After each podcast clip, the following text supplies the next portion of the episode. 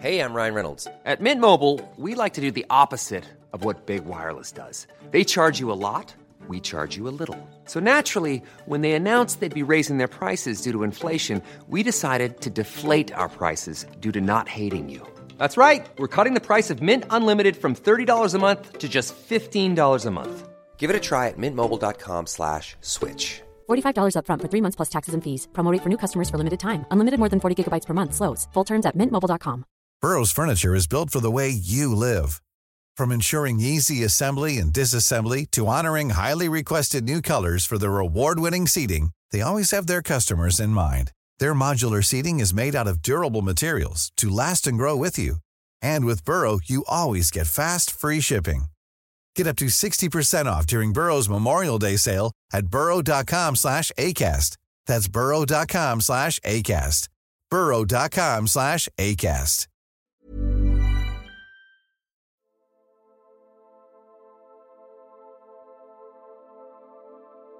For de fleste af jer, der lytter med til den her podcast, er det vist ikke gået jeres næse forbi, at UFO-emnet nærmest er eksploderet det sidste stykke tid. Siden sidste episode har der været en høring i den amerikanske kongres, hvor lederen af Pentagons UFO-kontor Arrow fortalte, at de i deres undersøgelser ikke havde fundet nogen troværdige beviser på rumvæsener. Det udsagn gentog han ganske kort tid efter, da den mægtige NASA afholdt en offentlig paneldebat med deres UAP Study Team, så der er vist ingen tvivl om, at UFO'er bliver taget alvorligt, både blandt politikere og blandt videnskabsfolk, og nu også i stigende grad i befolkningen, hvor UFO-emnet ellers længe har været præget af tabuisering og stigmatisering. Mens mange UFO-interesserede klapper i hænderne over, at emnet i den grad bliver taget seriøst, leder det samtidig til, at bevisbyrden er vendt fuldstændig på hovedet. Det er nu pludselig skeptikerne, der skal bevise, at der ikke foregår noget helt ekstraordinært i vores luftrum. UFO'er bliver for alvor taget alvorligt. Den seneste tids fortællinger omkring en whistleblower ved navn David Grush og hans angivelige viden omkring, at de amerikanske myndigheder skulle være i besiddelse af både dele og hele intakte fartøjer, der har en ikke-menneskelig oprindelse, har i den grad bidraget yderligere til seriøsiteten omkring UFO'er, og David Grush påstand er mildest talt helt opsigtsvækkende. When you say crash retrieval, what do you mean? Uh, these are retrieving non-human origin uh, technical vehicles, you know, call it spacecraft if you will, non-human, exotic origin vehicles that have either landed or crashed. We have spacecraft from another species. We do, yeah. How many? Quite a number. Ikke alene påstår David Grush, at amerikanerne skulle være i besiddelse af fartøjer, der har en ikke-menneskelig oprindelse. Han påstår også, at amerikanerne skulle være i besiddelse af de såkaldte piloter, der flyver disse fartøjer. Do we have bodies? Do we have species of Well, naturally, um, when you recover something that's either landed or crashed, um, sometimes you encounter um, dead pilots. And uh, believe it or not, as fan- as fantastical as that sounds, it's true. Udtalelserne er gået verden rundt, og også den danske presse har i vid udstrækning dækket whistleblowerens udtalelser. Men det er vigtigt at huske på, at vi her taler ind i en efterhånden langvarig udvikling i emnet omkring UFO'er. Tilbage i februar hørte vi historier om, at amerikanerne havde skudt ukendte objekter ned i deres luftrum, og en række senatorer fik i den forbindelse en hemmelig briefing i det hvide hus, hvor senator Richard Blumenthal udtalte sig sådan her. The American people should be given more information. They're ready for it. They can handle it. And they need and deserve to know it. Whether it's the president personally, he can't go on national TV every evening, but the Congress has an obligation as well to inform the American people. Hans udtalelser er lige pludselig blevet rigtig interessante, for hvad foregår der egentlig bag de lukkede døre? Hvor meget ved de amerikanske politikere omkring det her? Og vigtigst af alt, hvad ved det amerikanske militær efterretningsvæsen omkring det her? Det bliver vi formentlig snart klogere på, fordi det nu er bekræftet, at der på baggrund af whistleblowerens udtalelser kommer til at være høringer i den amerikanske kongres omkring det her. Og bemærkelsesværdigt er det, at en af dem, der kommer til at være en ledende figur i forbindelse med høringsarbejdet, er medlem af repræsentanternes hus Tim Burchett, som ellers tidligere har været særdeles udtalt omkring hans holdninger om, at der foregår et decideret cover-up. It's bogus. It's a cover up. Um, it's the things that, that that I can't tell you about that I've seen that would really disturb you. It's a um, it's a threat to our uh, to our to our country's safety. The, the airspace we did not control it, and the and the Pentagon is basically involved in a cover up. Tim Burchett har for nyligt udtalt, at udfoldelsen af det her har været planlagt i noget tid, og han siger stålfast, at vi ikke er alene, og at vi vil få nogle svar gennem de kommende høringer.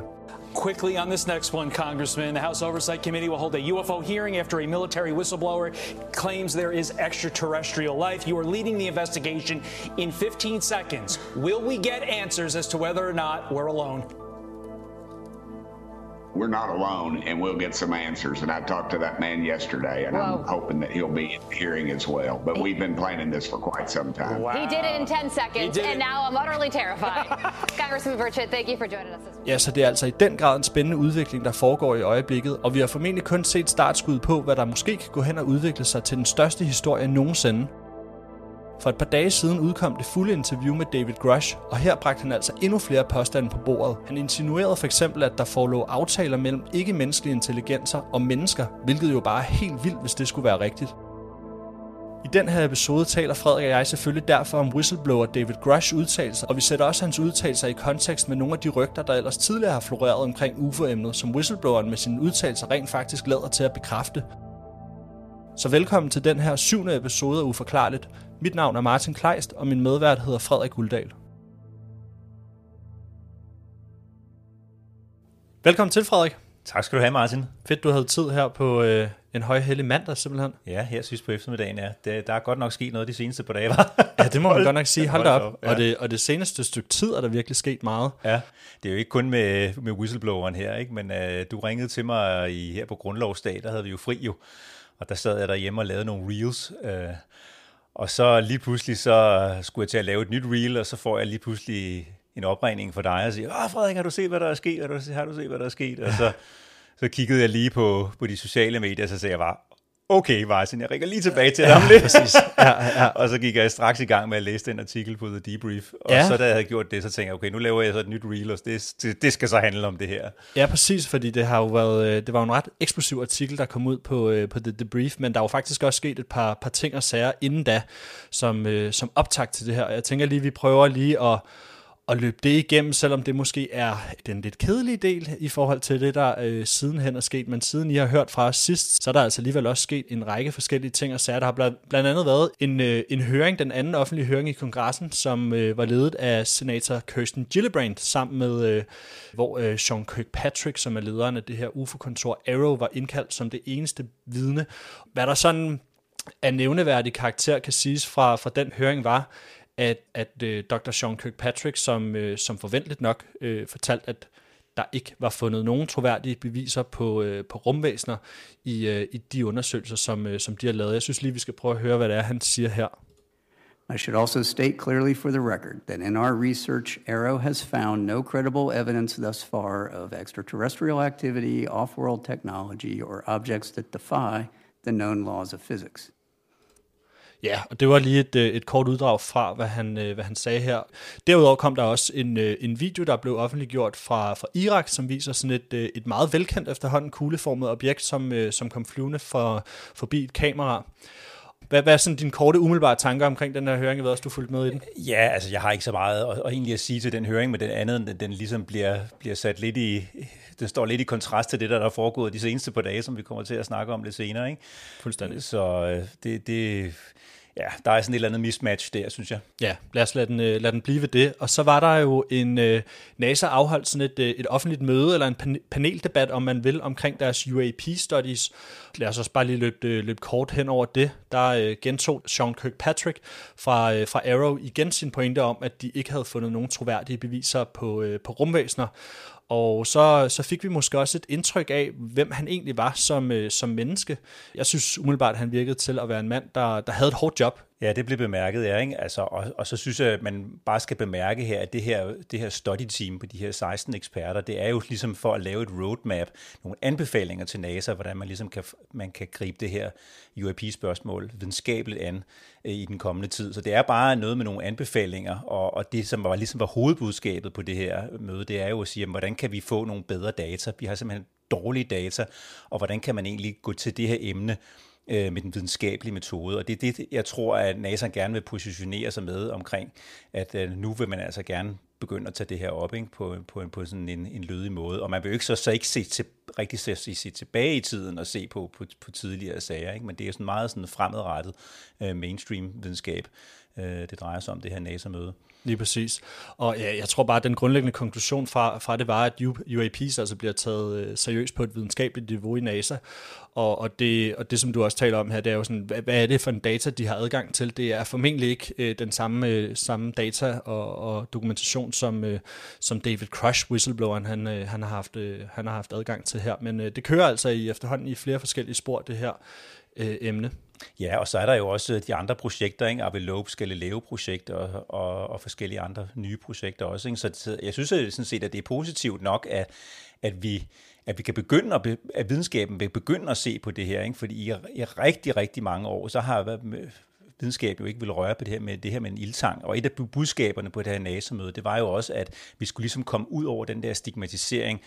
Øh, og den, sådan, den administrative leder af det her, i forbindelse med det her study team, han sagde også, at der havde været noget harassment af de her videnskabsfolk, som havde været det, og det skal vi prøve at komme af med. Så det var også et, faktisk et, et centralt tema på det her møde øh, om, omkring harassment eller chikane af videnskabsfolk, som beskæftiger sig med det her.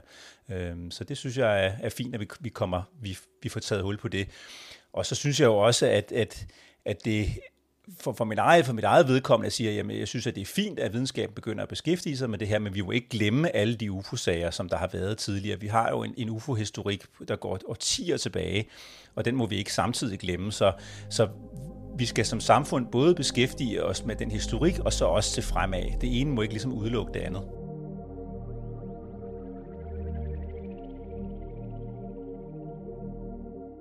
Men øh, lad os prøve at bevæge os sådan lidt hurtigt videre fra, fra de ting, som har været, været øh, optrækket til, til det, der ellers sidenhen er sket.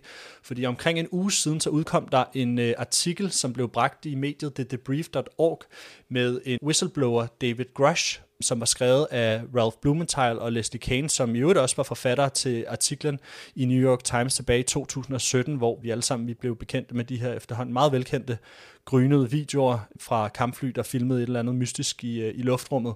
Og øh, jeg synes lige, vi skal prøve at komme forbi de sådan væsentligste påstande, som der sikkert er rigtig mange af jer, der, der hvis I lytter til den her podcast, allerede er bekendt med. Men de væsentligste påstande fra, fra David Grush går simpelthen på, at USA har været i besiddelse af ikke-jordiske fartøjer, og væsener, der repræsenterer ikke-jordisk intelligens, og så siger han videre, at der gennem 80 år har været et våbenkapløb mellem konkurrerende nationer omkring udvindelse af teknologien her fra de her fartøjer. Grush mener altså i hans klage, at efterretningsvæsenet ulovligt har øh, tilbageholdt informationerne for øh, den amerikanske kongres, og desuden også har været udsat for, øh, for repressalier for det han, det, han ligesom er kommet frem og, og har fortalt. Men lad os lige prøve at, at høre til at starte med, hvad det er, han egentlig siger her. When you say crash retrieval, what do you mean? Uh, these are retrieving non-human origin uh, technical vehicles, you know, call it spacecraft if you will, non-human, exotic origin vehicles that have either landed or crashed. We have spacecraft from another species. We do, yeah. How many? Quite a number. You're kidding. No. I thought it was totally nuts, and I thought at first I was being deceived. It was a ruse. People started confiding in me. They approached me. I have plenty of current and former senior intelligence officers that came to me, many of which I knew almost my whole career, that confided in me they were a part of a program. They named the program. I've never heard of it. And they, they told me, based on their oral testimony, um, and they provided me documents and other, other proof, that there was, in fact, a program that the UAP task force was uh, not read into.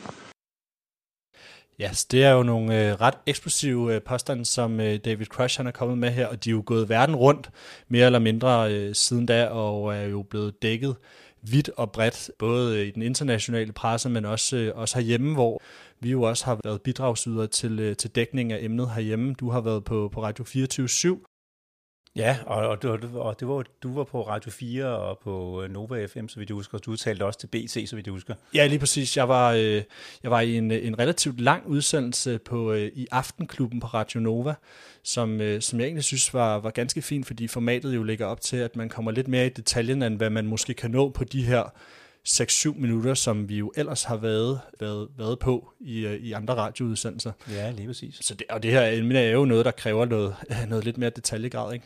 Ja, det er jo det ikke, altså, og det har jo også været, været dækket på, på øh, aftenshowet og i Godmorgen Danmark med, med Frederik Dirks og med Søren Sørensen og Carsten Marup og, og flere andre tror jeg egentlig også.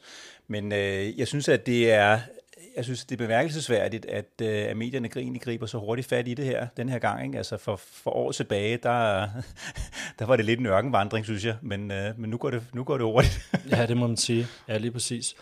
Så jeg tror da også med, med den fulde udgave af det interview, som der der er kommet nu her, øh, som blev, blev bragt i nat, og jeg var faktisk oppe klokken øh, 10 minutter i tre og se øh, hele interviewet. Og nu sidder vi og optager nu her, så det er ikke... Øh, jeg tror, jeg kører sådan lidt på, øh, på spændingen i øjeblikket. jeg så det så i morges. ja.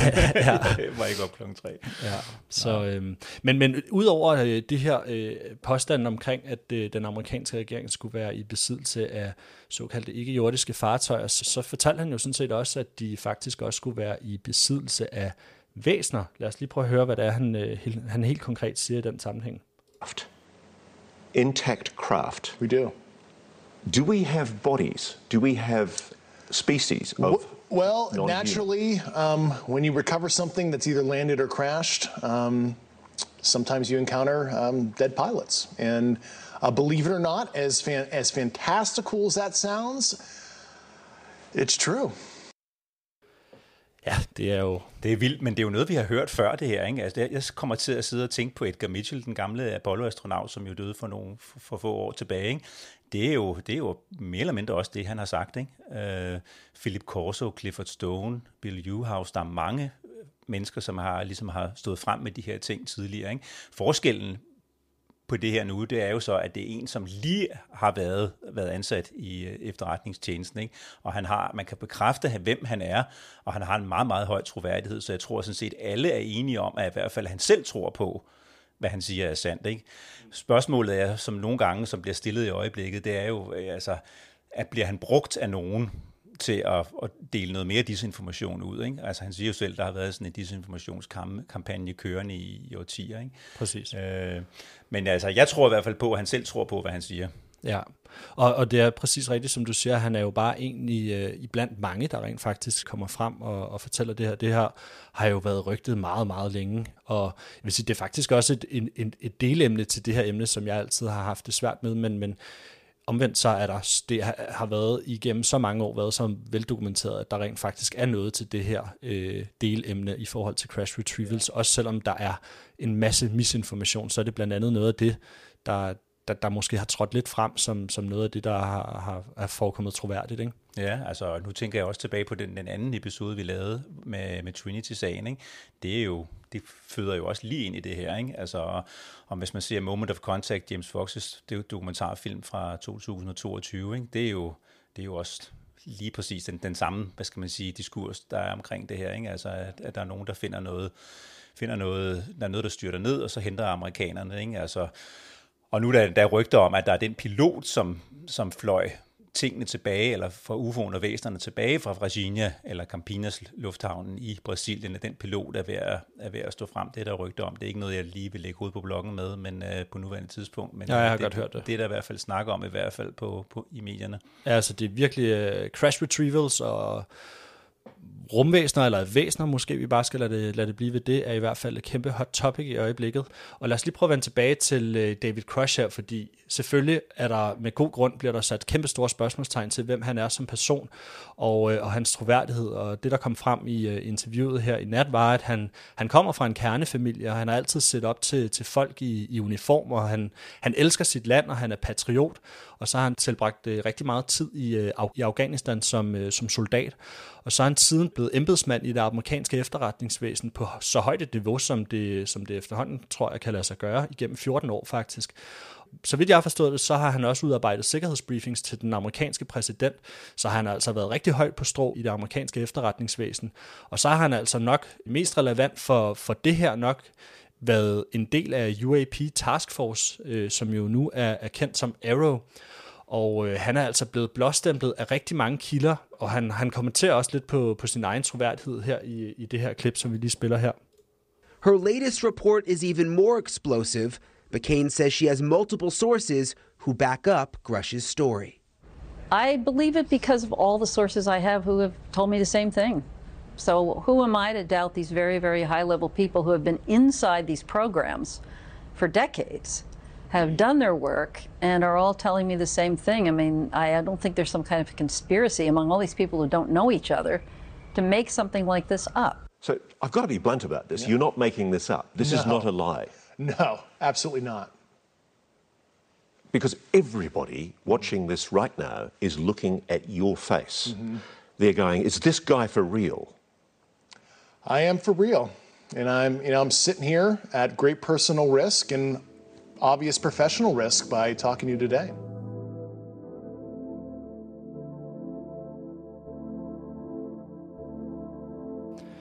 Ja, og øh, han har altså haft det, der hedder Title 50 Access, og hvis man har det, der hedder Title 50 Access, så betyder det, at man har autorisation og tilladelse til at få adgang til meget følsomme oplysninger og deltage i aktiviteter, der vedrører efterretning, national sikkerhed og kontraspionage i USA. Det indebærer altså en rigtig, rigtig høj sikkerhedsgodkendelse, og han, han fortæller også i, øh, i det her lange interview, at han har rådgivet ledende amerikanske efterretningsofficerer. Så gennem den her Title 50 Access har han altså kunne få adgang til alt, spørge om alt og læses ind i stort set alle programmer. Og det, som han fortalte i øh, forbindelse med det her lange interview, var altså, at konklusionen blev i, i kraft af den her Title 50 Access, som han har haft, at UAP Task Force ikke havde den her, og de ikke blev læst ind i de her programmer, som de jo ellers er nedsat til at, at undersøge. Så øh, ja, hvad, hvad tænker du om det, Frederik Umiddelbart? Jeg synes, det, er jo, det lyder jo helt forrygt. Altså, det er jo, der er jo, det er jo, der er jo noget skandaløst over det, ikke? Altså, det, hvis det alt det her er sandt, så er det jo en af de største sager i menneskehedens historie, en af de største skandaler i menneskehedens historie, efter min mening. Altså, det får jo Iran-Contra-skandalen og så videre, andre skandaler, Watergate, sådan noget til at ligne en tur i alle det, ikke? Så, ja, lige præcis. Det er, men hvis, hvis, man ikke, hvis man ikke kan hvis man ikke kan mærke en lille smule vrede i forbindelse med det her emne, så tror jeg ikke helt, man har forstået, hvad det er, det, det her går ud på. Nej, præcis. Jeg, øh, jeg, jeg, jeg synes også, det er helt, helt vildt. Altså, han, han er den, han udgiver sig for at være, og øh, vi skal huske på, at han har, han har afgivet sin, øh, sin, sin forklaring, ikke bare for, for, for kongressen, men også for øh, The Inspector General of the Intelligence Community, som er sådan et kontrolorgan, der har til opgave at føre tilsyn med efterretningstjenesterne og, og belyse eventuelt magt, magtmisbrug. Og, og det er altså også det kontrolorgan, som øh, David Crush han, øh, han har givet sin forklaring til.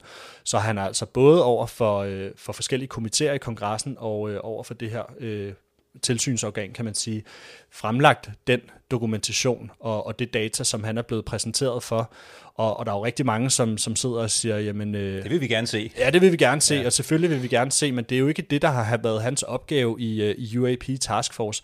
Han har ikke haft øh, den her førstehånds øh, involvering med de her programmer, men det, han har haft til opgave, det har været at undersøge det her.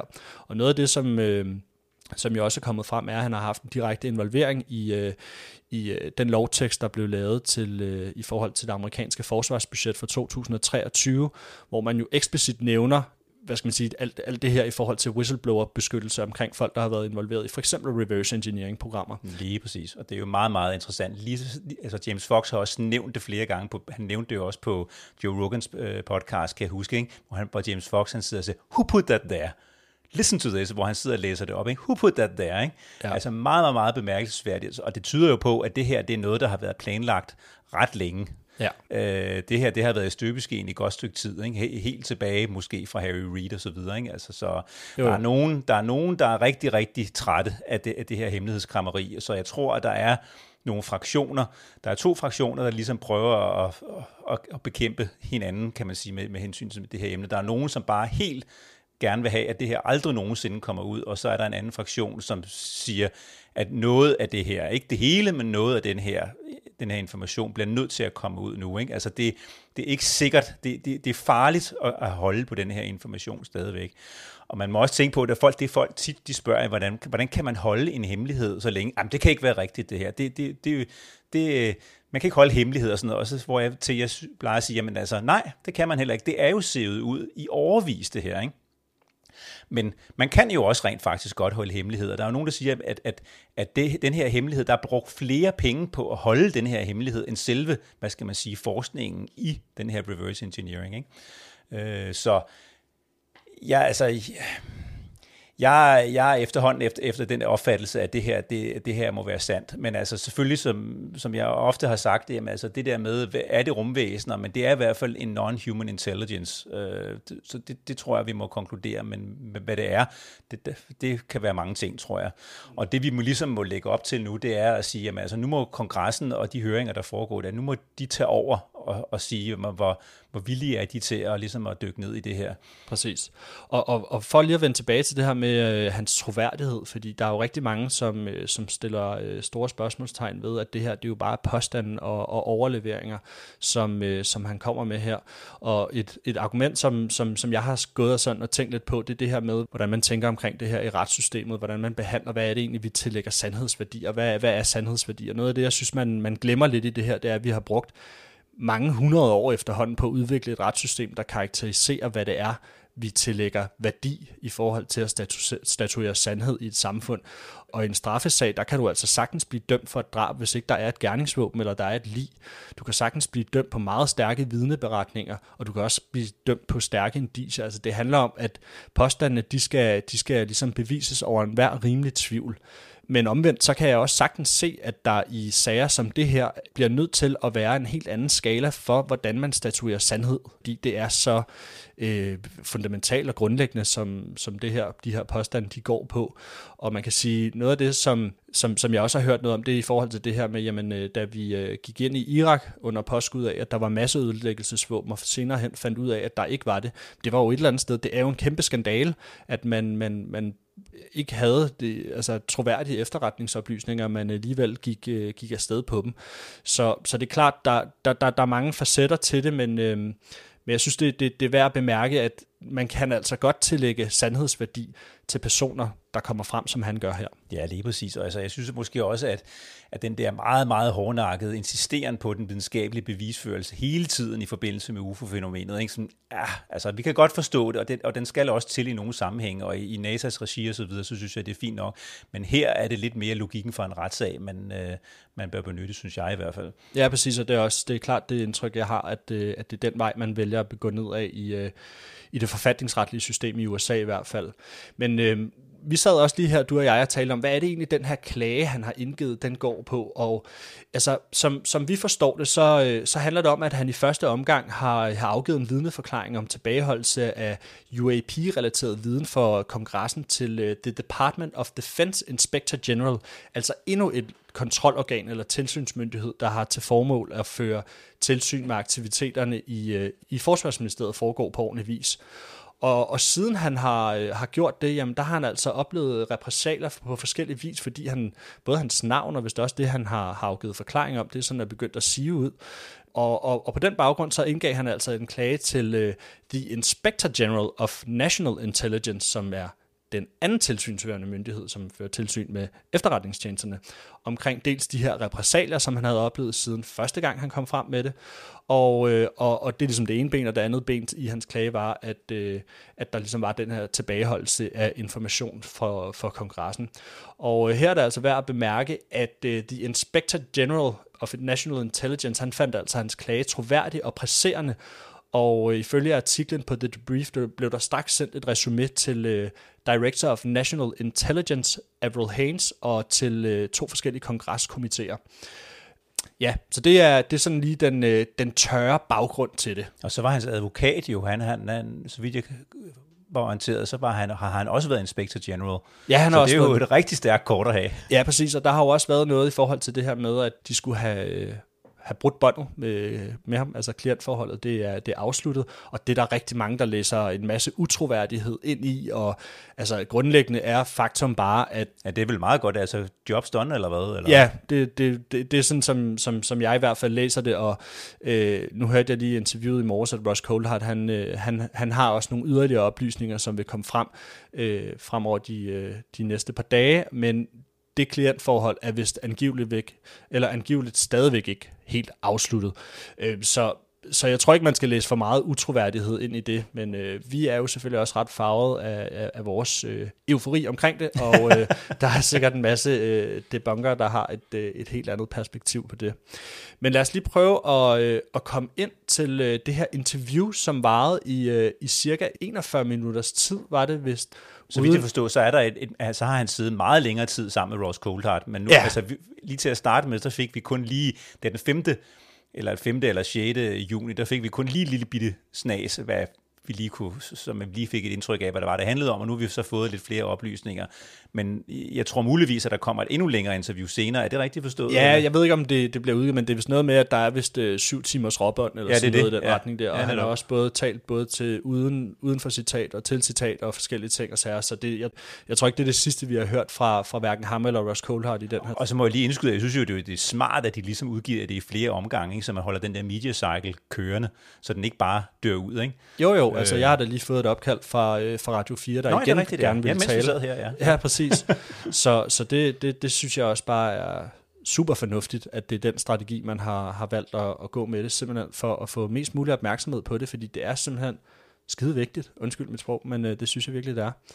Men ja, bare lige for at komme tilbage til, til det nye interview her, fordi jer, der lytter med, I har helt sikkert fulgt, fulgt med, øh, når I i forvejen er lidt, lidt inde i stoffet her. Men det varede cirka de her 41 40 minutter, minus alle de her pauser, der er og hold da op, gud, hvor er der godt nok mange amerik- øh, reklamer på amerikansk tv. men, øh, men ja, der var også indlagt øh, nogle relevante baggrundsklip, til, øh, der ligesom gav noget kontekst til det, som, øh, som Grush han snakker om.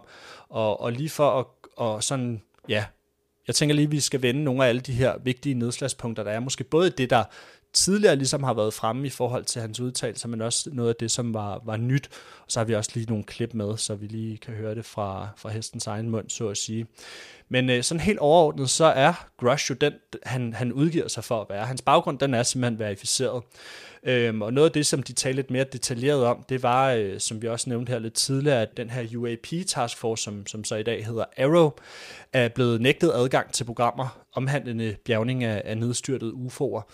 Så, øh, så de har altså ikke haft den her Title 50 access, som, øh, som Grush han har haft, hvor han øh, mere eller mindre kan have haft mulighed for at, at gå til alt.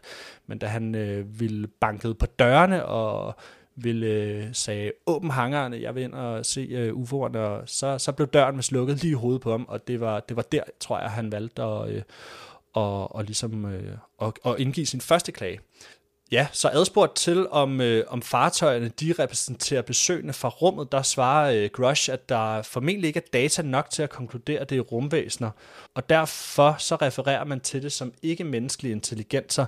Lad os lige prøve at høre, hvad det er, han, øh, han siger i den sammenhæng, hvilket ja, det er meget interessant i hvert fald.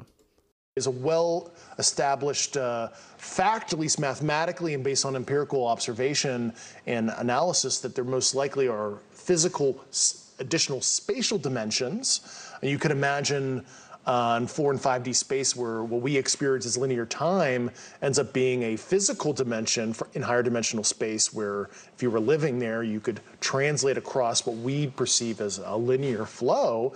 So there is a uh, possibility that, and it, this is a theory here, I'm not saying this is 100% the case, but uh, it could be that this is not necessarily extraterrestrial and it's actually coming from a higher dimensional physical space that might be co-located, um, you know, right here.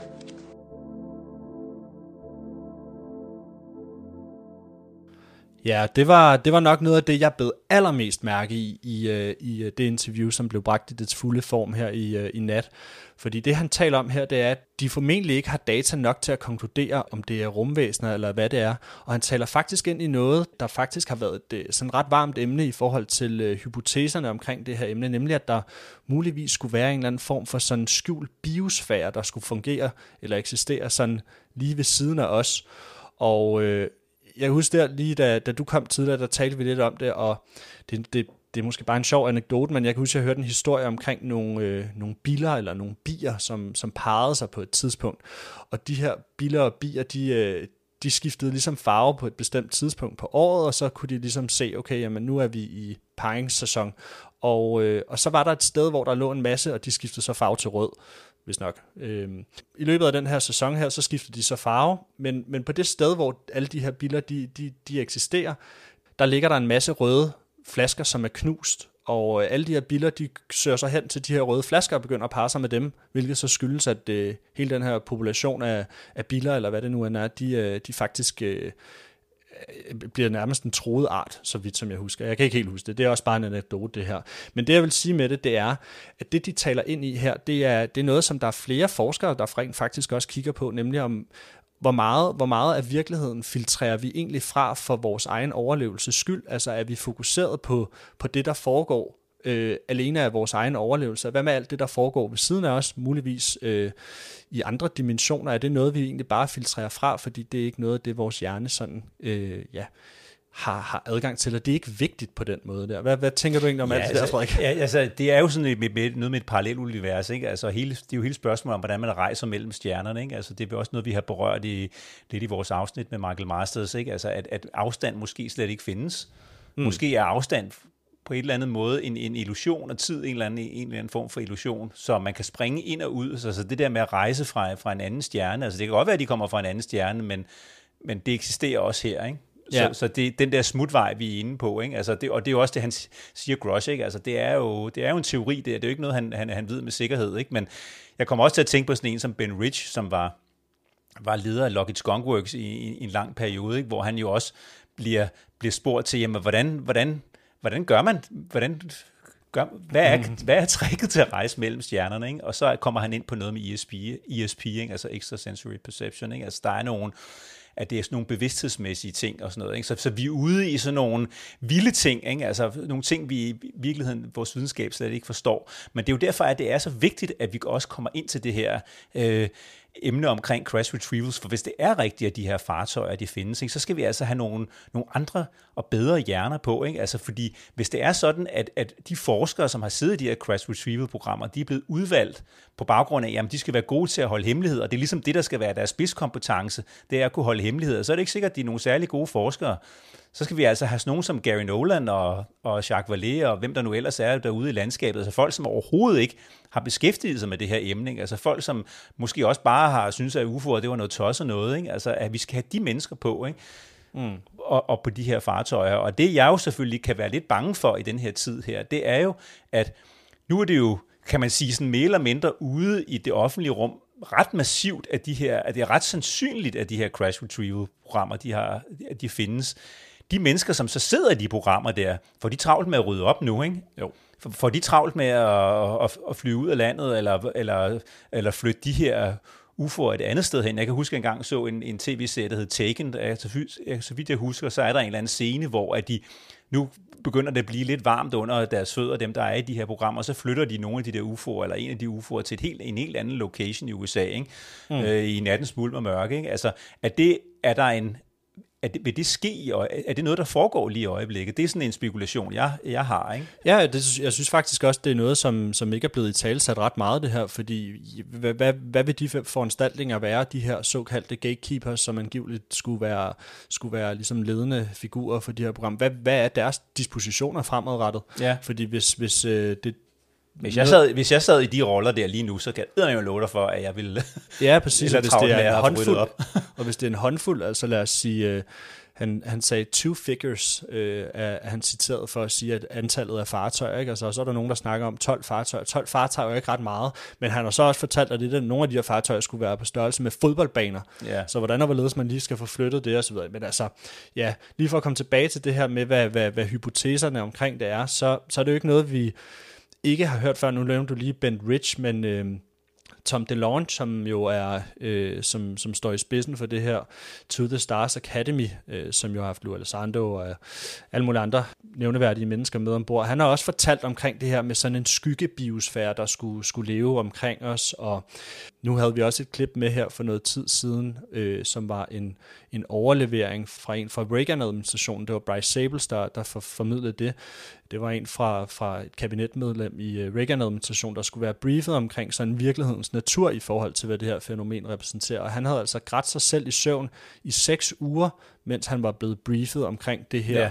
emne. Og, og jeg synes, der er mange ting, der taler ind i det her, som, som gør, at det er meget mystisk. Og jeg vil så lige med, fordi min... Øh, altså, når jeg taler med nogen omkring det her og fortæller det her, det, det er måske nogle af de aspekter, der er til det, som kan være lidt skræmmende. Ja, lige præcis. Altså, og det med det skræmmende der, ikke, det er jo også at sige, jamen hvorfor, hvorfor har myndighederne ikke kommet frem med det tidligere? Hvorfor har de gået og puttet med det så længe?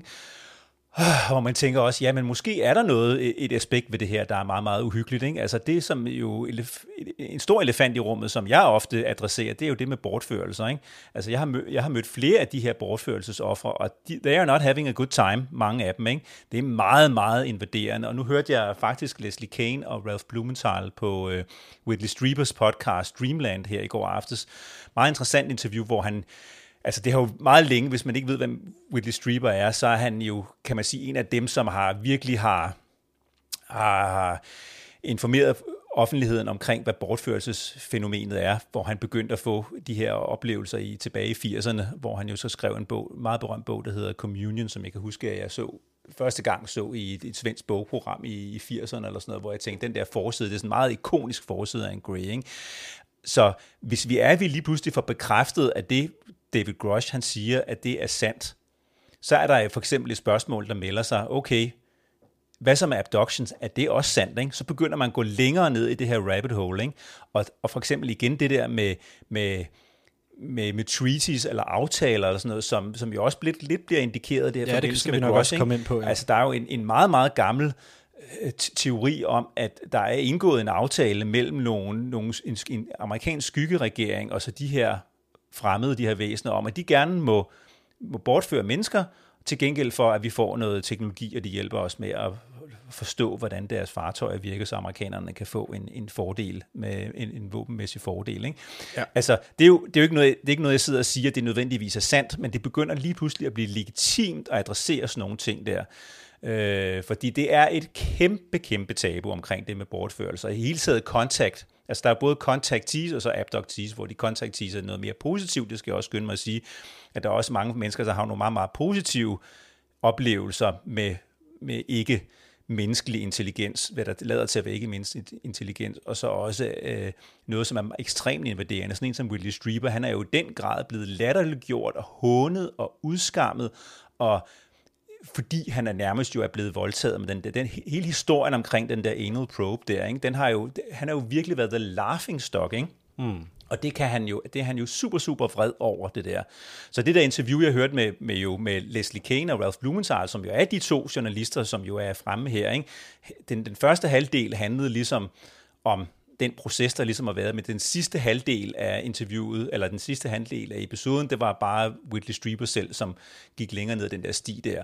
Og Ralph Blumenthal og Leslie Kane, de ville ikke rigtig gå ned ad den der sti der, og det, og det lagde de også frem, at det jo ligesom også, hvad skal man sige, strategien er ligesom at jo se et skridt ad gangen. Ikke? Altså mm. der, er, hvor meget, der er grænser for, hvor meget man kan, meget weirdness man kan kaste ud. Ikke? Altså det er ikke alle mennesker, der kan drikke, drikke saft ufortyndet, som min hustru siger til ja. mig en gang imellem. Så. Ja, præcis. Ja, og der er jo virkelig mange af alle de her sådan... Øh woo-woo, meget mærkelige fortællinger til emnet. For eksempel, at, øh, som du nævnte, treaties, der, der er blandt andet sådan en velkendt historie om, at øh, præsident Eisenhower, han skulle have mødtes ja, med, øh, med, med, med ikke-menneskelig intelligens og indgået, som du nævner, de her aftaler omkring øh, bortførelser og så øh, til, til, mod teknologi. Og det er rigtigt nok, altså sådan, øh, du, det er rigtigt nok, som du siger, ikke? altså det giver noget legitimitet til ligesom at diskutere, fordi hvor, hvis det her er sandt, hvor meget af alt det der vilde, ja, mærkelige, ja, ja. Øh, der, der er til det her emne, hvor meget af det er så sandt, ikke? Men øh, lige for at komme tilbage til den der biosfære der, fordi nu nævnte du også lige øh, Gary Nolan, som jo har været, øh, som jo er den her øh, meget øh, velrespekteret Stanford-professor, eller professor, som jo har været meget... Han er nærmest en processor, ja, det er præcis. han er fandme klog. ja, han er virkelig klog, ja. Og han, han har jo virkelig været meget involveret i det her emne de seneste par år. Øhm, og, og, og han har også kommet no, med nogle udtalelser på et tidligere tidspunkt omkring det her med, om der skulle være sådan en form for skjult biosfære. Lad os lige prøve at høre, hvad det er, han siger her. You, I've heard you use the term like biosphere or dark biosphere. Is that kind of the same theory where there's there's potential things happening that includes life in some sense that could be happening around us. We're just not tuned into. We're just not tuned into in it, or you know, I mean, I hate to use the term frequency because it, it has so many negative, unfortunately, connotations. Um, uh, it's uh, you know, it's it's data off the curve. I mean, just to go straight to the to the science of it. Um, So in my lab meetings, the students will show their data and then they'll there'll be like a curve and everything fits the curve. Oh, isn't that beautiful? It's great. And then there's like a data point off the curve. And I said, what happened to that one? And they'll go a few, and then in the back of my mind, it's it's thinking, wait, wait a second, what, what did that mean? I said, go back a few slides. I think my students are tired of me when I, because they know that when I say go back a few slides, it's the beginning of trouble. Oh boy, yeah. Um, but good trouble, because it's always the anomaly that is anomalies by definition are discovery. Mm-hmm. And so here we have anomalies that, you know, enough people are crying fire Yeah. that we should maybe be paying attention to it. Because if we're going to just stay on the curve for the rest of time, then we, and uh, the anomalies just build up. But this is this is what's called the Cunean revolution.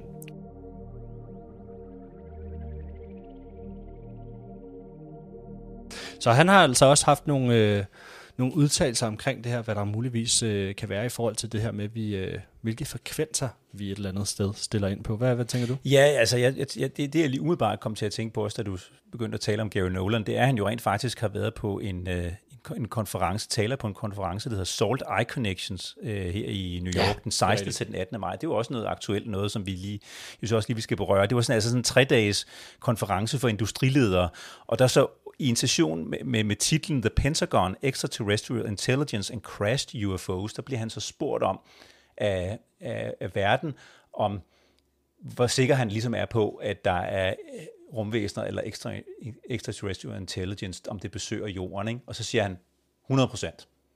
Ja, en meget og, stor og, det, fast der. og, og det er jo ret vildt af, af, en, af en meget, meget højt estimeret øh, professor øh, på, på Stanford University, øh, meget højt anerkendt, og jeg tror også, at han har været indstillet til en Nobelpris. Jeg, ved, jeg, tror ikke, han har fået den, men øh, han kommer med sådan en udtalelse her. Ikke?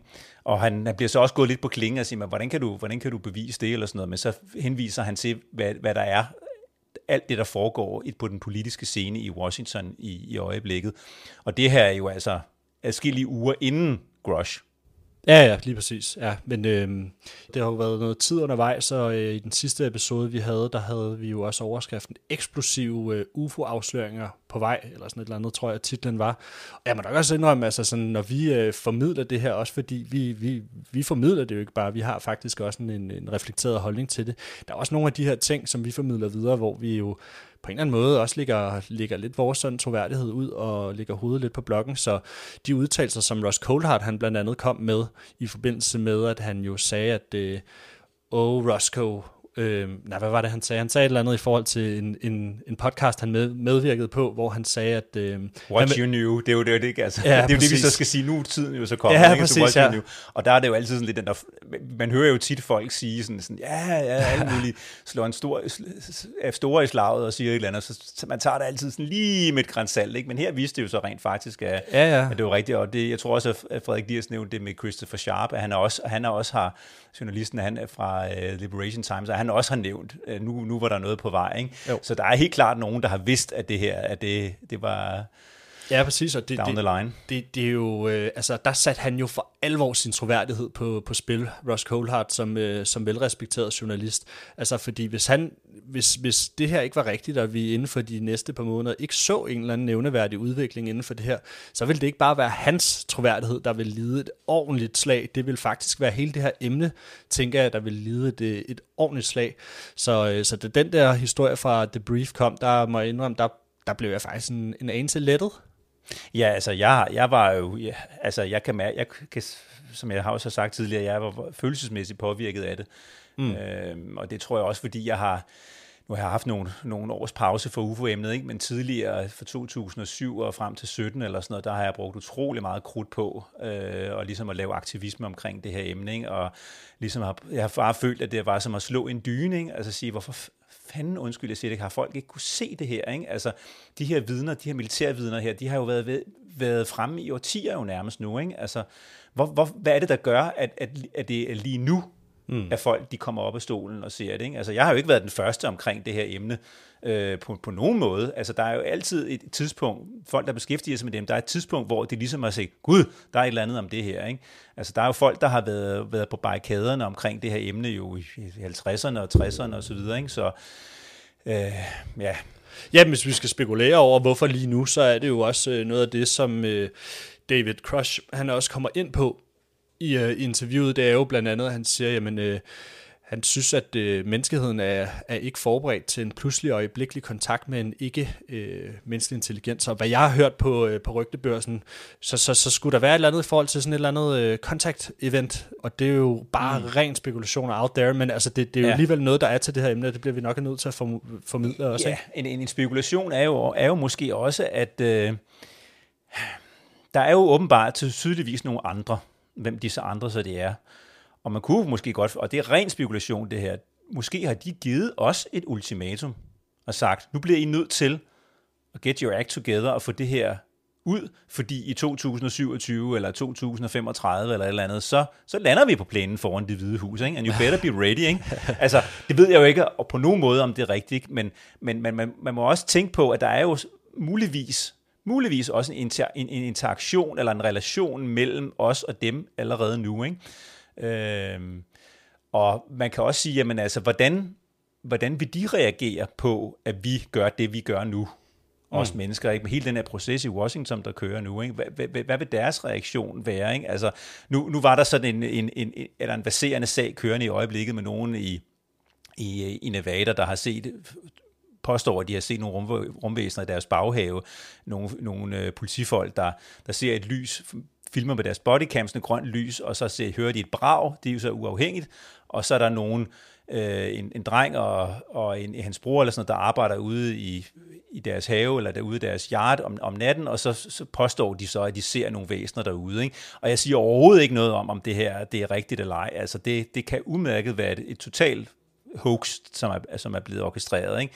Men altså, men lad os nu sige, at det er rigtigt. Ikke? Altså, er det så en eller anden form for kommer det så, er det så helt tilfældigt at sige, nu, nu kommer der lige lidt mere validation, nu laver vi lige et crash mere her, eller et eller andet, ikke? Altså, jo, jo. altså nu må vi se, om, om, det, om det overhovedet er, har hold i virkeligheden det her, eller om, om det, eller om det bare er, at det bare fodboldfidus. Det, det, ja. det ved jeg slet ikke nok om den sag om altså, endnu. Det ikke? var jo, ja, det var som en sag, den, den løb ret hurtigt afsted, så jeg på, på Twitter, men uh, James Fox... Ja, han mener i hvert fald, det var snyd i hvert fald. Ja, han mener, det er, ja. det, læner i hvert fald mod, at det skulle være en hoax, og jeg har det sådan lidt, når, når der er nogle af de der fremtrædende personer inden for det der emne, som siger, men jeg, jeg synes, det peger i, i en retning af, at det skulle være ja. fup, jamen så, så har jeg det meget sådan, moving on. Ja, lige præcis, altså. ja.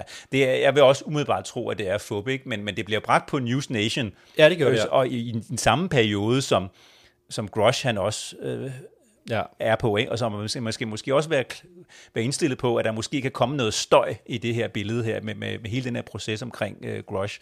Nu er der jo også, er det jo også interessant, at der jo rent faktisk i Washington lige i de her, her i weekenden har, har kørt en konference, Stephen Greer har kørt, kørt en konference på Marriott Hotellet lige ved siden af National Press Club, hvor jo mange af de her events, UFO-events jo også har, har løbet af stablen, og nu kommer der en, en, en pressekonference her i, i National Press Club i lige om, om en time eller to eller sådan noget, hvor han jo har, så også har nogle vidner med.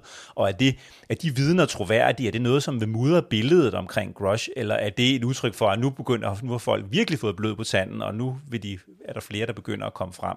Ja. Blandt andet er der en, en, en historie om en, om en, øh, en, en soldat, som I har været udsendt til i Indonesien, påstår han i 2009, i forbindelse med et, øh, et jordskælv og en, en tsunami, hvor der har været noget nødhjælp, og hvor, hvor han bliver sat til sammen med, med fem andre Marines og passe på noget, nogle, sådan nogle nødhjælpsudkastninger fra en helikopter, tror jeg, eller sådan noget. Og så er hans, påstår han så, at han har set en af de her, en af de her UFO'er i skoven, men blive loadet med enten våben eller narkotika eller et eller andet af nogle sådan unmarked US soldiers, om jeg så må sige, hvor han så bliver truet på gunpoint, øh, med gunpoint og siger, jamen det, det må du ikke tale om det her.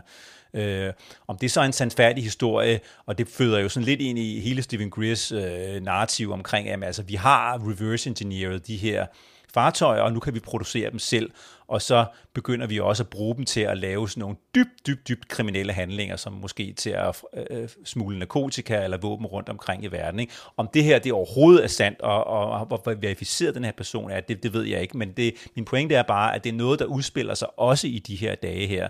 Så det gælder virkelig om, for mig at se, om at holde, holde tungen lige i munden, og, og måske fokusere meget på, på David Grush og sige, okay, det er, det er en, altså en person, som vi har fået verificeret, og nu må kongressen ligesom lave lave nogle høringer ud fra hans øh, hans vidneudsagn, og al den do- klassificerede dokumentation, som han har fremlagt. Ja, jeg er, jeg er fuldstændig enig, fordi at, øh, jeg læste også, at CNN de havde bragt historien omkring den her hændelse i, i øh, Las Vegas, hvor der skulle være øh, styrtet et fartøj ned i en baghave, hvor der var nogle øh, 8-10 fod aliens, der skulle have stået ude i baghaven, og der blev lavet et, et alarmopkald og forskellige ting. Så den bragt CNN hvis nok den historie, men de har ikke bragt historien omkring David Crush, så vidt jeg er Nå, orienteret. okay, det er jo bemærkelsesværdigt. Det, det, ja, så det er lige præcis som du siger, det, det, der er meget, der, der mudrer billedet, og, og nu, øh, som du også sagde, kommer øh, Stephen Greer, som er en meget kontroversiel figur, figur, sige, meget er, ja. vigtigt, tror jeg, at understrege i den her sammenhæng. Han er en ja. ekstremt kontroversiel figur og har et meget sådan øh, ensidigt perspektiv på, hvad det her dækker over. Grundlæggende så handler det jo for ham om, at øh, jamen, vi har øh, reverse engineered, vi har ligesom udvundet teknologien, vi er i stand til at udvikle de her fartøjer, og nu vil der komme sådan en false flag operation, altså vi vil stage, at øh, aliens de invaderer jorden, og altså det, han er øh, konspirationsteoretikeren inden for det her emne nummer et, simpelthen. Ja. Men altså samtidig, altså, og jeg deler fuldstændig din, din, din, din, din tanker om, om, om omkring ham, kan man sige, ikke? Men, men, men samtidig synes jeg også, at man skal huske på, at han, han var i 90'erne primus motor i at få samlet, indsamlet rigtig, rigtig mange gode vidneudsagn. Og det, mm. det, det, det, synes jeg sådan set, at han skal have æren, en, en stor del af æren for. Han, han er den sådan lidt i de nyere tid, der ligesom har sat det her på tapetet. At han så i den pressekonference i 2001 begyndte ligesom at blande mange ting sammen, kan man sige. For mig at se, skulle han bare have holdt sig til de vidner der og sagt, okay, der er de her vidner, og så må man ligesom suspende ens, øh, ens konklusion omkring det. Han var også meget eksplicit at sige, jamen det er rumvæsener, det her det drejer sig om. Ikke? Så ja, men altså, i bagklogskabens klare lys kan man jo altid sige, okay, det skulle have været lidt anderledes, ikke? men øh, Men øh, lad os lige prøve at vende tilbage til, øh, til det her med, hvad der egentlig skete til, øh, til det her lange interview, fordi der, han kom også med nogle andre nye informationer, og han fortalte blandt andet, at det her øh, bjergningsprogram af UFO'er formentlig går helt tilbage til 1933, hvor italienerne angiveligt fandt et fartøj, som siden er kommet i amerikanernes besiddelse. Der er virkelig meget at pakke ud her, når jeg lige sidder og tænker over det, og Vatikanet, de skulle være vidne herom og sådan noget. Prøv lige at komme med dine tanker i forhold til det der med Vatikanet. Ja, men altså, det er jo, det er jo også helt vildt, ikke? Altså, et, et fartøj, der styrter ned i i Mussolinis Italien i 1933 ved en by, der hedder Magenta eller eller andet. Jeg, kan ikke, jeg fangede den ikke helt. Øh, og så har, øh, så har ham der øh, Marconi, jeg kan ikke huske, hvad han hedder, den, den meget berømte italienske videnskabsmand, blevet sat på sagen, og de kan ikke finde ud af, hvad, hvordan det fungerer det her. Og så kommer i 2. verdenskrig, så invaderer amerikanerne jo øh, Italien, så vidt jeg husker, sydfra, og så på et tidspunkt, så kommer de jo så i besiddelse af det her fartøj angiveligt og fragter det med tilbage til USA. Ikke? Men, og så er, hvis Vatikanet har været været klar over det her, ikke? det er jo også helt vildt. Ikke? Tænk på, hvis Vatikanet har siddet på den information i i, øh, i over 80 år. Ikke? Ja, hvilket har været, har været rygtet øh, længe. Med kriminelt. ja, og, og den her sådan historie omkring den her øh, klokkelignende, øh, det her klokkelignende fartøj her, det er altså noget, som har, den her historie har eksisteret meget længe, så det er, det er helt vildt besynderligt, at, at han, han nævner det, ikke? Altså, han kommer også ind på, om der har, altså de, Russ Colehart og David Crusher, de kommer også ind på, om, øh, om der er eksempler på, hvor UFO'erne har reageret fjendtligt. Og det svarer øh, David Crush bekræftende til, at der er. Det er sådan lidt uklart, om hvorvidt der er sket, altså om der har været nogen sådan dødsfald i forbindelse med det her, men det, det, det lyder sådan på David Crush, at det, at det det, der har været tilfældet. Han øh, fortæller også, at der er mindst et privat selskab, en forsvarsleverandør, der opbevarer fartøjer, som, som de så forsker i, og så sælger de altså den her viden, som de får fra at fra for at, ligesom at forske i de her fartøjer, den sælger de altså tilbage til den amerikanske regering, hvilket jo er, hvis det er sandt, er det jo fuldstændig vanvittigt. Det er, det også til, at Grosh han er sur over. Ja, præcis. Ja, så det var lige noget af det, og så siger han også, at, at uh, han har gjort Dr. Sean Kirkpatrick, som jo er lederen af det her Arrow Pentagons UFO-kontor klar over den viden, han har, og øh, Kirkpatrick har altså ikke fulgt op på den, men øh, David Crush siger, at han har hans telefonnummer, og øh, han har ikke ringet. Jeg, jeg, jeg, jeg, jeg glæder mig meget til at er meget spændt på at se næste gang, vi, vi hører fra Kirkpatrick ja. i en eller anden sammenhæng, hvad han, hvad han hvad han vil sige. Ja, og den her udtalelse, som vi jo... Vi, det. Ja, præcis. Og den udtalelse, som vi jo indledt med, hvor han siger, at de har ikke fundet nogen troværdige beviser på rumvæsener. Altså, der er både noget i forhold til de, David Cross refererer til dem som ikke-menneskelige intelligenser og troværdige. Ikke? Altså, der er noget ordkløveri og noget retorik her, som, øh, som der helt sikkert kan, kan, kan bores rigtig meget i. Og, og noget af det, som øh, vi jo kom lidt ind på før, det var de her helt vilde teorier. Jeg synes, det er helt sindssygt, at vi overhovedet sidder og snakker om det, men der er jo de her teorier om, at der skulle være blevet indgået aftaler mellem ikke-menneskelige intelligenser og så mennesker, øh, navnligt amerikanerne. Og det, øh, det spørger Ross Coulthard faktisk David Crush om. Lad os lige prøve at høre, hvad det er, han siger i den sammenhæng. If this is true, if the stakes are so high, if the fate of the human race is at stake, perhaps it's no surprise to hear Grush say the US government will do anything to keep these secrets safe. Can I put it to you that crimes must have been committed? At the very least, I saw substantive evidence that white collar crime was committed. Have people been killed to protect this secret? Uh, based on the people I talked to, uh, that was an ongoing uh, concern. Yeah, unfortunately, I've heard some really un American things I don't want to repeat right now. So you have a strong suspicion that people have been murdered to protect the Over secret? the years, yeah. Det var også lige det helt forkerte klip, vi fik, øh, fik fundet frem her, men øh, jeg synes da også, at det her klip var særdeles interessant. Han siger simpelthen, at der er blevet gjort en masse uamerikanske ting i forhold til at holde ja. Det her hemmeligt. Blandt andet drab. Lige præcis, og, jeg, jeg- og da, jeg, da du lige spillede det for mig, øh, Martin, så kom jeg til at tænke på ham, øh, hvad var det, han hed, Robert, Robert Jacobs, ham som var øh, ham løjtnanten, der var vidne til det her Atlas-missil, der blev skudt ud, eller skudt ud over Stillehavet, hvor der var en UFO, der, der, der fløj ind og skød nogle lysstråler mod det her warhead, dummy warhead, og hvor det så faldt ned i, i Stillehavet. Altså hele den der film omkring det her, ikke? Øh, som blev optaget og så blev konfiskeret af nogle CIA-typer bagefter. Og han, ham Robert Jacobs, han har jo tit sagt, at han blev, i den grad blev chikaneret og blev truet øh, efter den her oplevelse her, ikke? hvor han fik, fik, øh, fik smidt øh, fyrværkeri i sin post, post, postkasse og fik opregninger af, og hvor han simpelthen blev truet. Ikke? Mm. Øh, og så insisterede han på alligevel på at tale om det. Ikke? Så der er mange, det er bare et eksempel på nogle af de her historier, vi har hørt gennem årene, hvordan folk virkelig er blevet intimideret. Ja, men jeg synes bare lige kort, vi skal runde det, fordi nu, nu, nu taler vi omkring det her med de aftaler, og det er så det klip, vi så gerne ville have afspillet, det er David Crush, der rent faktisk insinuerer, at der er aftaler mellem ikke-menneskelige intelligenser og mennesker, hvilket var fuldstændig øh, øh, vanvittig påstand, og det, det kom så frem, det her lange interview i, øh, i nat. Øh, og han siger blandt andet også, at der også er aftaler mellem øh, stormagterne, der har til formål at sikre, at der ikke sker misforståelser mellem stormagterne, når for eksempel UFO'er de piller ved atomvåbne, som vi jo også har, altså de hændelser har vi jo også dækket vidt og bredt her på podcasten. Ja, lige præcis. Så det er, det er ret vildt. Og det, der mere kom frem, var, at øh, David Crush ifølge ham ingen har, har ingen sygdomshistorik, der gør det relevant at tvivle på hans, øh, på hans, øh, hans udsagn, og så, så har, giver han altså en åben invitation til, til alle offentlige instanser i virkeligheden til at udspørge ham omkring hans, øh, hans påstand, og han op, opfordrer i øvrigt også alle til at undersøge hans påstand i detaljeret omfang. Så vi skal altså huske på, at det er ikke fordi, at han ikke vil, øh, han vil rigtig gerne have, at det her, det, øh, det kuglegraves og endevendes fuldstændigt.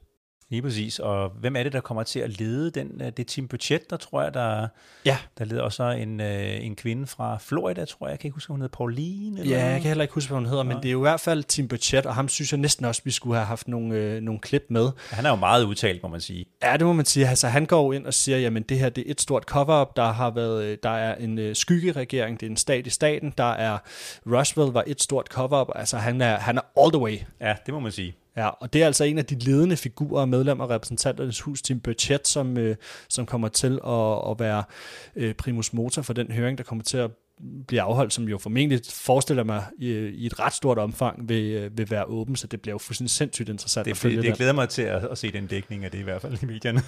og øh, så, øh, så siges det jo også, at der er flere whistleblowere med direkte involvering i de her eksotiske program, som kommer frem, og noget af det, der øh, blandt andet skal til for, at de kommer frem, er ifølge Ross Coulthard, at de ligesom afventer og ser den behandling, som både medierne de har omkring det her, og, og hvordan ja, det egentlig løber af stablen i forhold til, til David Crush, fordi de har jo, hvis, de, øh, hvis det her det er sandt, jamen, så har de jo selvfølgelig nogle, er der nogen stor risiko forbundet for dem. Men øh, Ross Coulthard, altså skal det også lige siges, har jo talt med flere af de her personer, som har haft direkte involvering. Jeg synes lige også, at vi skal stå et, øh, et kæmpe stort slag for Ross Colehart som journalist, fordi da han blev bekendt med mange af de personer, som har, har haft direkte involvering og, og er direkte involveret angiveligt i de her programmer, der satte han sig altså ned og skrev breve i hånden til, mener jeg, op imod 50 personer, som angiveligt skulle være involveret i det her. Nå, hold det op, det vidste jeg ikke.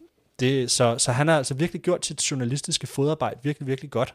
Og øh, ja, det synes jeg bare er, jeg synes, det er meget beundringsværdigt, hvad han, hvad han gør for det emne her. Så, nå, men lige her afslutningsvis, Frederik, jeg synes egentlig, vi er kommet rimelig godt rundt om det hele, men jeg synes ikke, vi kommer udenom om, omkring lige, hvad, hvad vores øh, tanker omkring det hele er. Hvad, hvad synes du egentlig om sådan mediedækning af det, både herhjemme og i USA? Altså, jeg synes, at mediedækningen egentlig har været fin nok. Altså, øh, når jeg, jeg ser det jo meget i sådan et historisk perspektiv, eller sådan, det er det efterhånden blevet, ikke? Altså, øh, jeg kan huske, at jeg begyndte virkelig at interessere mig for emnet sådan omkring 2007 og 8 og 9, ikke? Så, så, så, så var det jo sådan en ørkenvandring, som jeg sagde tidligere, ikke? og så lige pludselig, ah, der er noget i medierne, der er endelig noget i medierne, ikke? Altså, det var sådan i juli måned omkring eller andet årsdagen for Roswell-styrtet, eller et eller andet, ikke? så var der lidt, ikke? altså, Øh, og og jeg, kan, jeg kan huske, at jeg sådan, noterede det meget sådan omhyggeligt. Ah, nu var der noget i medierne, sådan noget, og det har jeg jo fuldstændig opgivet nu, ikke? fordi det er, jo, det er jo nærmest på daglig basis nu. Ikke? Så der er virkelig, virkelig sket meget med det her emne her gennem de sidste 15 år. Det er blevet så meget mere stuerent, ikke? og det kan man jo også virkelig mærke på, på igen det der med interessen for emnet, om at, dels med Flyvende til Lærken og vores podcast, og, og alle de andre podcasts, der er ude i verden. Ikke? Altså That UFO Podcast, og Weaponized, og, og Need to Know, og alle, hvad, hvad de nu alle sammen hedder. Ikke? Altså det, der er virkelig folk, der er kommet til det her emne her. Ja. Så det synes jeg er super godt. Og selvfølgelig er det ikke, nu var jeg lidt spændt på, at okay, hvor meget tid bruger TV-avisen på det her emne, ikke? Altså der, der, historien breaket der. Ikke? Altså, der var lige et, et kort indslag, som var sådan i, i slutningen af, af TV-avisen. Ikke? Altså, jeg synes jo selvfølgelig, at det skulle have ryddet, ryddet hele fladen, ikke? men, det, men det er jo også mig. Ikke? Men, øh, men det kommer det til på et tidspunkt. Ja, det, øh, det er jeg ret overbevist om. Altså alle de store aviser, øh, tror jeg faktisk har bragt noget om det. Ikke? Altså både politikken og, og, og, og information og Jyllandsposten. så jeg synes egentlig, at der har, at der har været opmærksomhed på det, ikke? Men, men men der vil være flere mennesker, der vil komme til det her øh, emne her, som gennem de næste måneder og gennem de næste år, alt afhængig af, hvor hurtigt det foregår. Ikke? Altså nu kan man sige, nu er der for mig at se kun sådan to niche-podcasts, som, som vores og Flyvende til Lærken i øjeblikket, men der vil, tror jeg, der vil komme flere til. Øhm, og så vil mange af de er sædvanlige usual suspects, ikke? Som, som jo ikke beskæftiger sig ret meget med det her emne traditionelt, ikke? altså sådan den, den, hvad skal man sige, sådan den intellektuelle elite i Danmark og sådan noget, de har jo sådan traditionelt ikke rigtig beskæftiget sig med det her. Ikke? Nu, nu kan jeg huske, at nu, øh, der var et indslag på, øh, på TV2, hvor Lykke Friis, hun også, hvor hun også deltog, ikke? og man kunne se på hende sådan, at det, det var ikke rigtig noget, hun vidste noget om, så det var også klogt nok, at hun ikke udtalte sig om det, ikke? Men, men der vil være flere af, at, at de mennesker, som for eksempel Lykke Friis, så, så forskellige andre mennesker, som vil blive kaldt ind og også skulle begynde at skulle kommentere på det her emne her. Det, det er helt klart min forventning, og vi har også brug for flere mennesker med alle mulige forskellige kompetencer til at beskæftige sig med det her. Og det er jo også det, jeg har sukket efter i overvis. Ikke? Altså, kom nu, kom nu, kom nu med i kampen. Ikke? Altså, og, det, og det er ved at ske nu, så det er bare godt.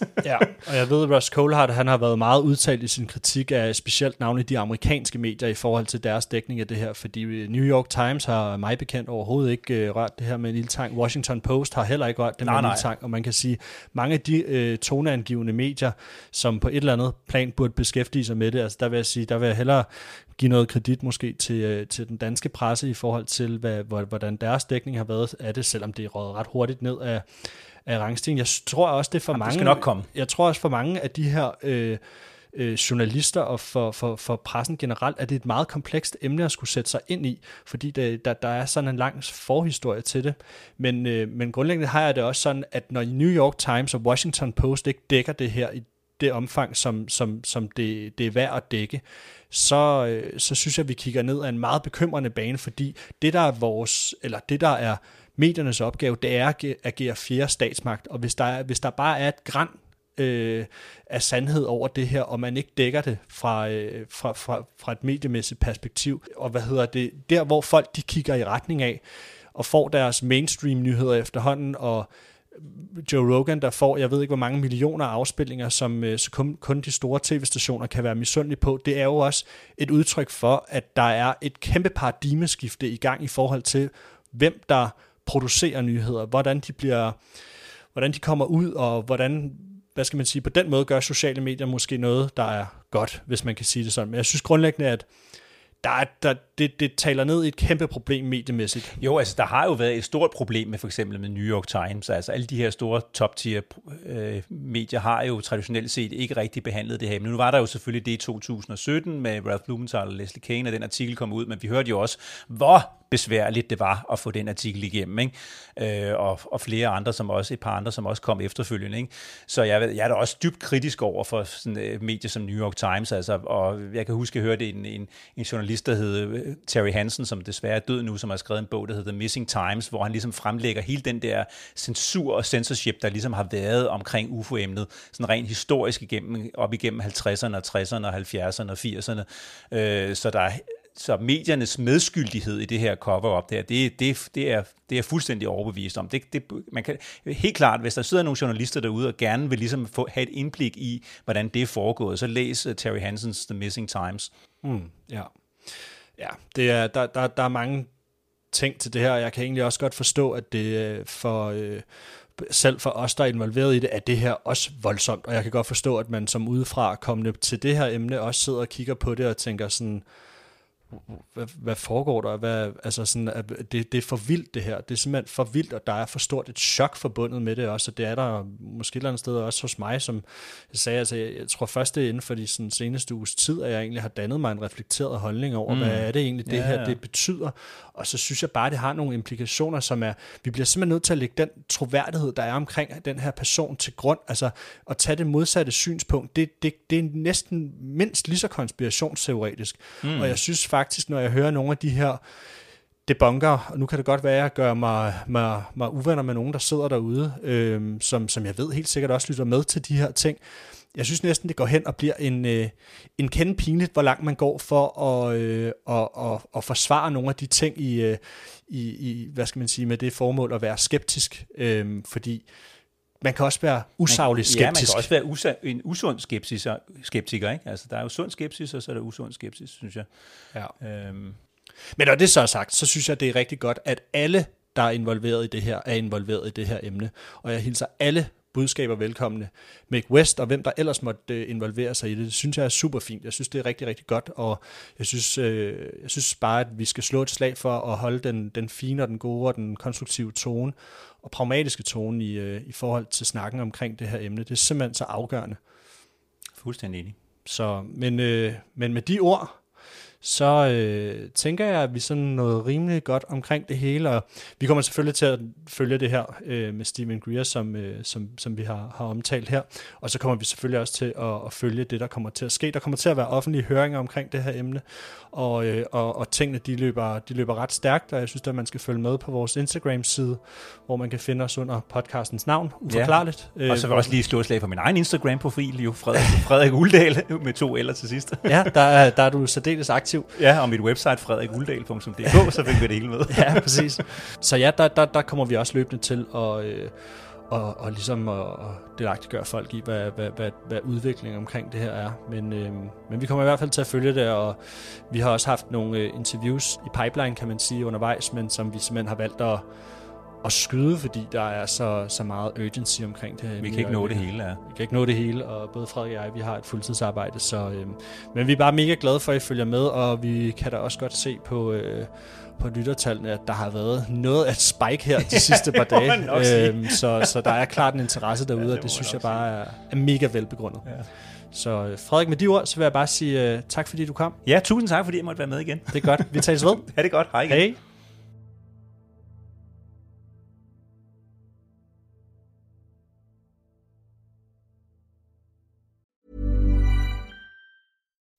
When you make decisions for your company, you look for the no-brainers. If you have a lot of mailing to do, stamps.com is the ultimate no-brainer. Use the stamps.com mobile app to mail everything you need to keep your business running with up to 89% off USPS and UPS. Make the same no-brainer decision as over 1 million other businesses with stamps.com. Use code PROGRAM for a special offer. That's stamps.com, code PROGRAM. Treat mom to healthy, glowing skin with Osea's limited edition skincare sets. Osea has been making clean, seaweed infused products for nearly 30 years. Their Golden Glow body set includes three clinically proven bestsellers for smooth, glowing skin, while the Glow and Go facial set provides spa level results at home. Both sets come in giftable boxes with savings up to $48 and free shipping for a limited time. For 10% off your first order site wide, go to OSEAMalibu.com and use code MOM.